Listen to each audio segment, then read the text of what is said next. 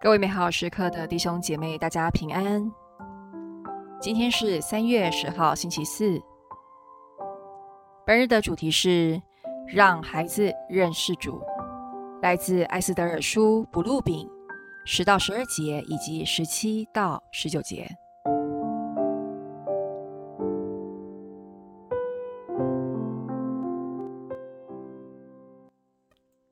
艾斯德尔王后自觉也有死的威胁，于是投奔到上主前，脱去华服，穿上悲伤哀悼的衣裳，头上撒上灰尘和粪土，以代替贵重的香膏，严厉刻苦肉身，头发散垂，毫无装饰，向上主以色列的天主祈祷说：“我的上主，只有你是我们的君王，求你援助我这孤苦无靠的人。”除你以外，我没有别的救援，因为危险已迫于眉睫。我自幼在我父家就听说是你上主，从各民族中拣选了以色列，又从各民族的祖先中拣选了我们的祖先，做你永远的产业。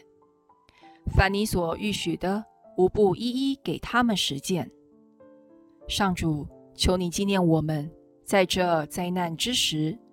求你显现，神明的君王，全能的主宰，增我勇气，赐我在猛狮前口能说那动听的话。求你转变他的心意，去憎恨我们的仇人，使那人和与他同谋的人同归于尽。唯愿你亲手拯救我们，上主。求你援助我这孤苦无告的人，除你以外，我没有别的依靠。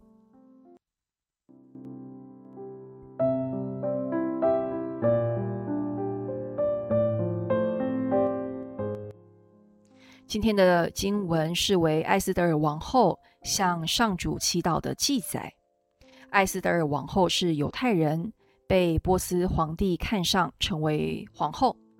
当宰相哈曼意图借波斯帝王的名义下诏，置犹太人于死地时，艾斯德尔被迫去向波斯皇帝求情，为同胞请命。这个使命很冒险。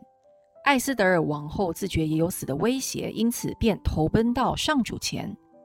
想一想，在走投无路、面对重大任务却没有人能帮忙的时候，若我们有一位天主可以呼求，这是不是一件很幸福的事情呢？即使面对问题的时候不一定能马上解决，痛苦还是要面对，但有天主陪伴我们一起，呃，面对孤单。面对恐惧，这比自己一个人单打独斗要好上太多了。艾斯德尔的性德从小培养，他自幼在富家就听闻了许多有关天主的事迹，他对天主的爱和关照并不陌生，也学习和天主建立良好的关系。因此，在遇到困难的时候，他也不孤单，因为有天主可以投靠。为人父母也可以向艾斯德尔的家庭来学习，因为我们的儿女终究要长大，出外打拼，或者还会因为结婚搬到异国异乡。我们会挂虑儿女在远方遇到困难，没有人关心、没人帮忙而过的辛苦。但是如果从小就教导儿女认识天主，也在自己的生命当中常和天主联系。并且身体力行，把信仰带到生命当中，我们的儿女便会自然而然学会在最困难的时候寻找天主，倾听天主。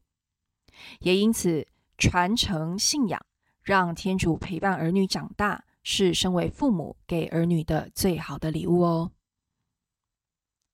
现在我们品尝今天的圣言，我的上主。除你以外，我没有别的救援，因为危险已迫于眉睫。活出圣言，有意识的在日常生活中见证你的信仰，让孩子看到天主如何照顾你。